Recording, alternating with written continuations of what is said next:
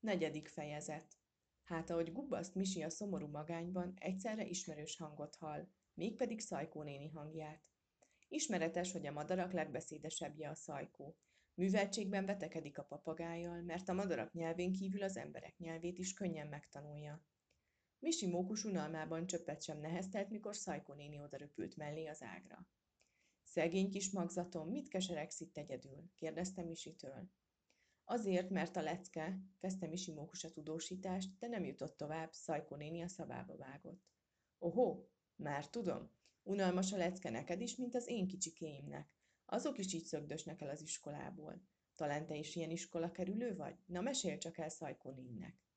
Ó, dehogy is, akarta magyarázni Misi a tényállást, de Szajkó néni újra belekottyant a szavába. Aha, csintalankodtál? Verekedtél? Tudom, az én kicsikém is állandóan püfödik egymást. Biztosan elraktak, azért nem mersz a többi mókuskához szegődni. No szólj hát! Más az én bajom, kiáltotta kétségbe esetten Misi mókus. Aha, kitaláltam. Te agyabugyáltad el a társaidat, és most félsz a tanítótól, hogy megbüntet érte, sipogta Szajkó néni.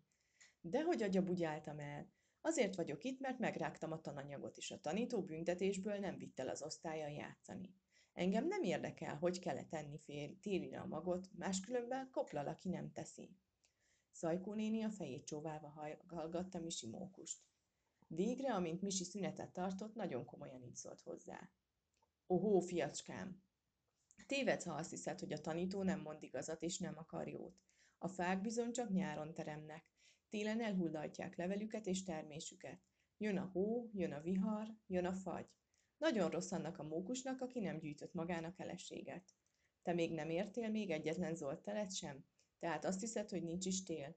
De bizony elérkezik lassacskán, akkor késő a bánat. Csak ugyanigaz lenne, amire a lecke tanít, hogy nem talál eleséget magának télen, aki nem szerez most és nem rakja félre. Ejnye, ejnye, ejnye, ez nem kellemes. Szeppent meg Misi mókus, most már meggyőzve. Aztán hozzátette. Nincs mentség? Dehogy nincs, felelte Szajkó néni. Ha madár volnál, volna mentség. De minek lennék madár, ha mókus vagyok, mondta Misi. Hát azért, mert a madár nem csak a fán talál eleséget magának, hanem oda is röpülhet, ahol talál. Bizony, vannak madarak, akik messze röpülnek a tél elől, oda, ahol mindig meleg van, és mindig teremnek a fák, magyarázta Szajkó néni. Misi szájtátva hallgatta. Ez igaz? Úgy ám, bólogatott Szajkó néni. És ott is élnek mókusok? Érdeklődött Misi. Bizonyára, mégpedig milyen boldogan, hangzott Szajkó néni válasza. Misi mókus erre azt mondta. Hát akkor én, én mégsem tanulok, mégsem gyűjtök, és nem unatkozom az iskolában, hanem fölkerekedem, és megkeresem azt a tájat, ahol mindig teremnek a fák. Ötödik fejezet Misi mókus nem búcsúzott el senkitől, mert attól tartott, hogy nem engedik világgá menni. Hát csak úgy sundán-bundán útravaló nélkül eredt neki az útnak. Mókus módjára fáról fára szökkenve haladt tovább, azzal a gondolattal, hogy majd csak kijut az erdőből, aztán tájékozódik, hogyan és merre jusson tovább. De hát az erdő messze terjedt. Közben nagy zápor kerekedett. Villámlott, mennydörgött. Szegény Misi csuromvizes lett, míg végre menedéket talált egy faodúban. Már kisé gondolkodóba esett, vajon nem mondja el mégis a további viszontagságos utazásról de eszébe jutott, hogy eltűnését már észrevették otthon, és a távol maradásáért kikap. Hát erre mégiscsak neki vetemedett a vándorútnak. Végre nagy nehezen kikecmergett az erdőből, mégpedig egy kedves, biztató helyre. Hatalmas épület állott az erdő szélén, meg néhány kisebb ház is szerte szétszórva a kertek között. De az utakat és a sétatereket mindenütt óriási, terebélyes fák szegélyezték egymásba hajló lombozattal. A nagy épületből gyönyörű zene szólott. A sétányokat sűrűn ellepték a járókelők. Misi mókus kinézett magának egy nagy szép fát. A fa törzsén tágasodó kínálkozott lakóhelynek, az ágak telerakva gyümölcsel.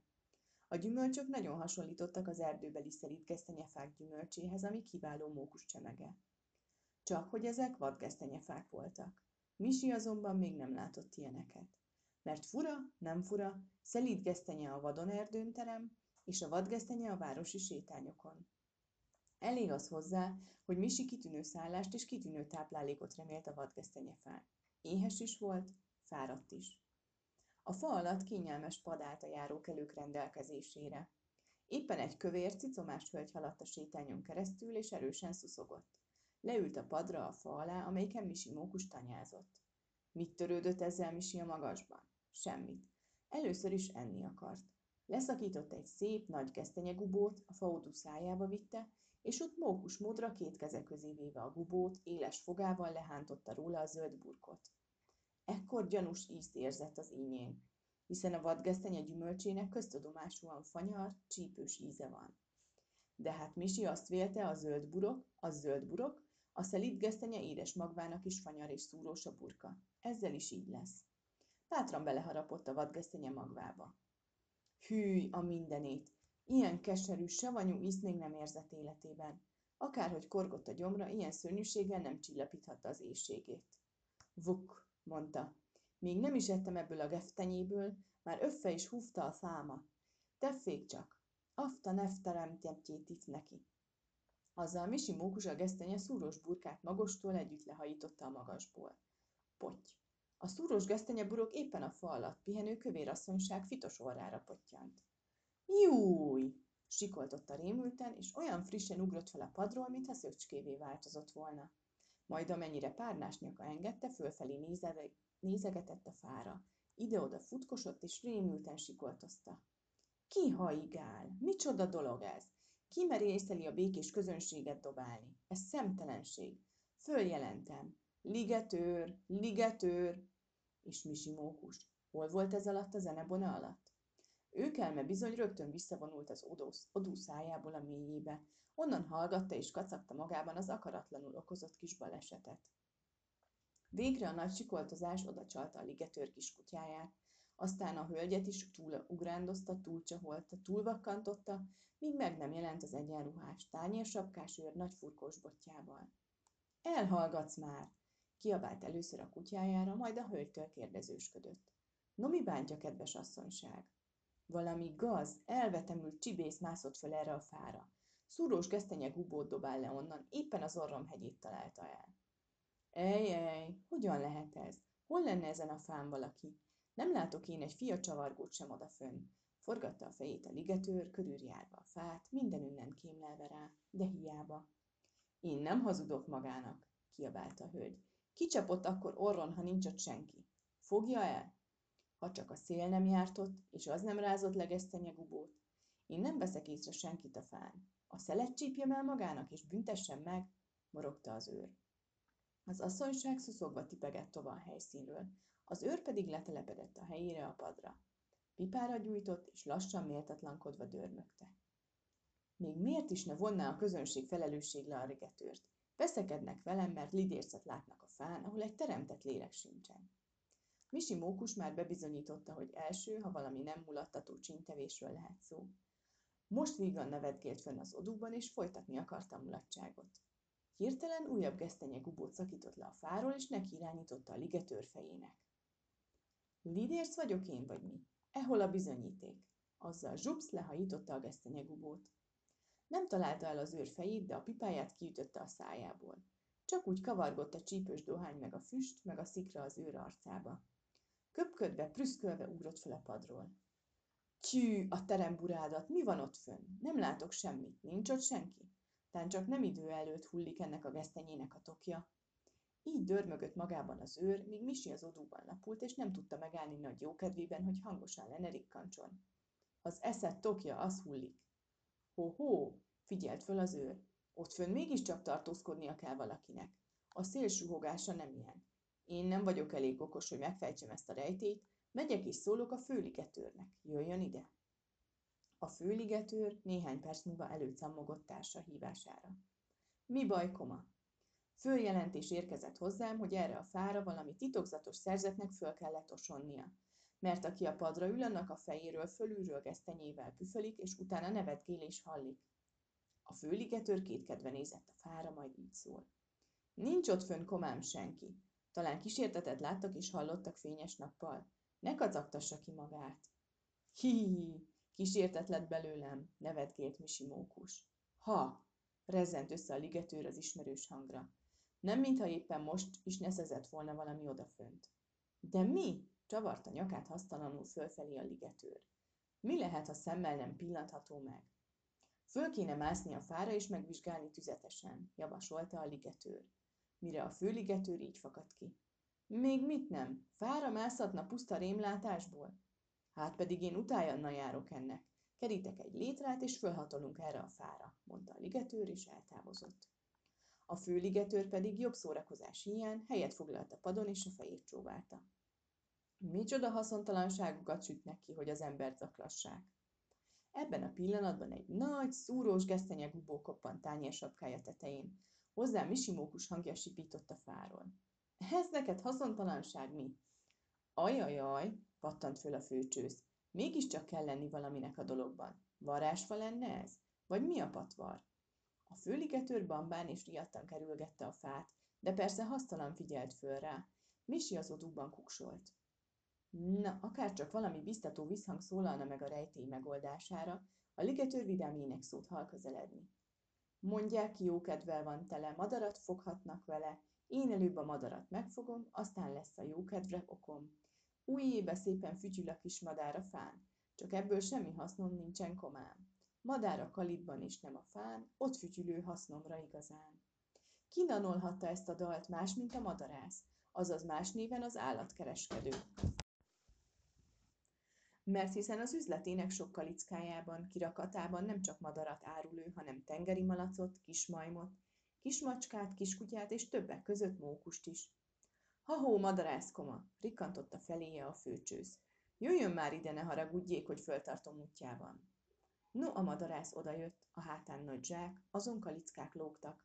A kezében vállához támasztva egy hosszú rúd, annak végén tátucájú háló hiszen éppen madarat, állatot fogni indult a madarász. No, miben állhatok szolgálatára, főligetűr komám? kérdezte. Tanácsot szeretnék kérni magától, mégpedig szaktanácsot, mondta a főcsősz. Vajon miben? Nézze csak ezt a fát, kezdte el a főligetőr. Nincs rajta semmi, de mégis, mintha valami babonaság fogta volna meg. Csak üljön alá valaki, aki a fa magától úgy kupán vágja egy-egy gubójával, de rögtön, hogy koppan. Nem hittem volna én sem, ha, ha itt az imént saját kobakomra nem koppant ez a fránya gesztenyefa. Mi lehet ez? Mi lehet? vágta rá a madarász. Mindjárt megtudjuk, bízza csak rám. És a madarász gyakorlott szeme már meg is akadt a fatörzsének azon a nagy odúján, aminek belsejében Misi tanyázott nyugodtan. Misi azt gondolta, mászik csak valaki utána a fára, akkor ő usgyé, már is átszogd el előre a következő gesztenyefára, és onnan a következőre. Tíz ember sem fogja előtt. Vajon miféle szerzett lappankatott a fán, aki felünk tréfát űz? Érdeklődött a főcsősz. Alig, ha nem különös, hagyta rá a madarász. És mégis mi fajtát gyanít? firtatta a főcsősz. Azt még nem mondhatom meg, válaszolta a madarász, és a sapkáját a feje búbjára tolta, hogy jobban fölfelé fürkészhessen a fára. Majd már is hozzátette.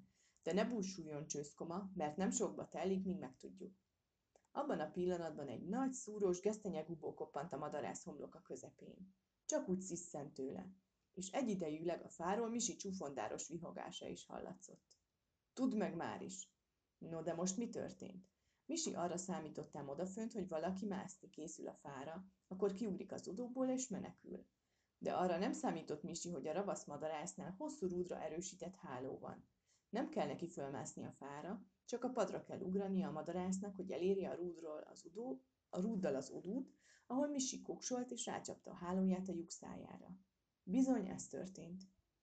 Már most Misi mókus az odú mélyén lapulva nem is vette észre a hálót az odú kiáratánál, és azt sem hallotta Misi mókus, hogy a fortélyos madarász így szól a főcsősznek. Na most, kedves komám, álljon csak föl mellém a padra, aztán csapjon csak rá a fatörzsre akkorákat, amekkorákat bír, de ne sajnálja. A főligetőr erre gyorsan fölkapaszkodott a padra, és csihé-puhé, teljes erejével kezdte csapdosni a fa törzsét, hogy csak úgy rezgett belé, és röptült szerte szét a fakéreg. Szegény Misi a nagy csapkodást csak is annak vélte az odúban, hogy most másznak utána a fára. Menten lefülelik az odúban, ha nem menekül. Nosza, kiugrott az odúból. Azt hitte az a kis pókhálószerű valami elhárítja az útjából, ami az odú száján elfityeg. De hát keservesen csalódott Misi. A háló bizony nem szakadt el, csupán engedett Misi taszításának. A következő pillanatban Misi mókus már a háló lecsüngő fenekében fickándozott. Ezt akarta éppen a madarász. Egy-kettő elkapta a hálójáról, hálóját a lyukról, Nagyot csavarintott rajta a levegőben, hogy Misi kinekec mereghessen a hálószáján. És ezzel Misi mókus véglegesen a madarász fogja lett. Könnyen, simán nem tűrte persze Misi a letartóztatást, az nyilvánvaló. Olyan vergődést, vackolódást művelt Misi mókus, hogy a madarász a főligetőrrel együtt alig győzte tartani a hálórudat. Eresszenek el, mit vétettem, üvöltözött Misi. Hoho, csak csinyán a kiabálással, förmet rá a főcsősz. Mit vétettél? Először is. Hatósági engedély nélkül bitoroltál lakást magadnak a sétatér fáján. Másodszor?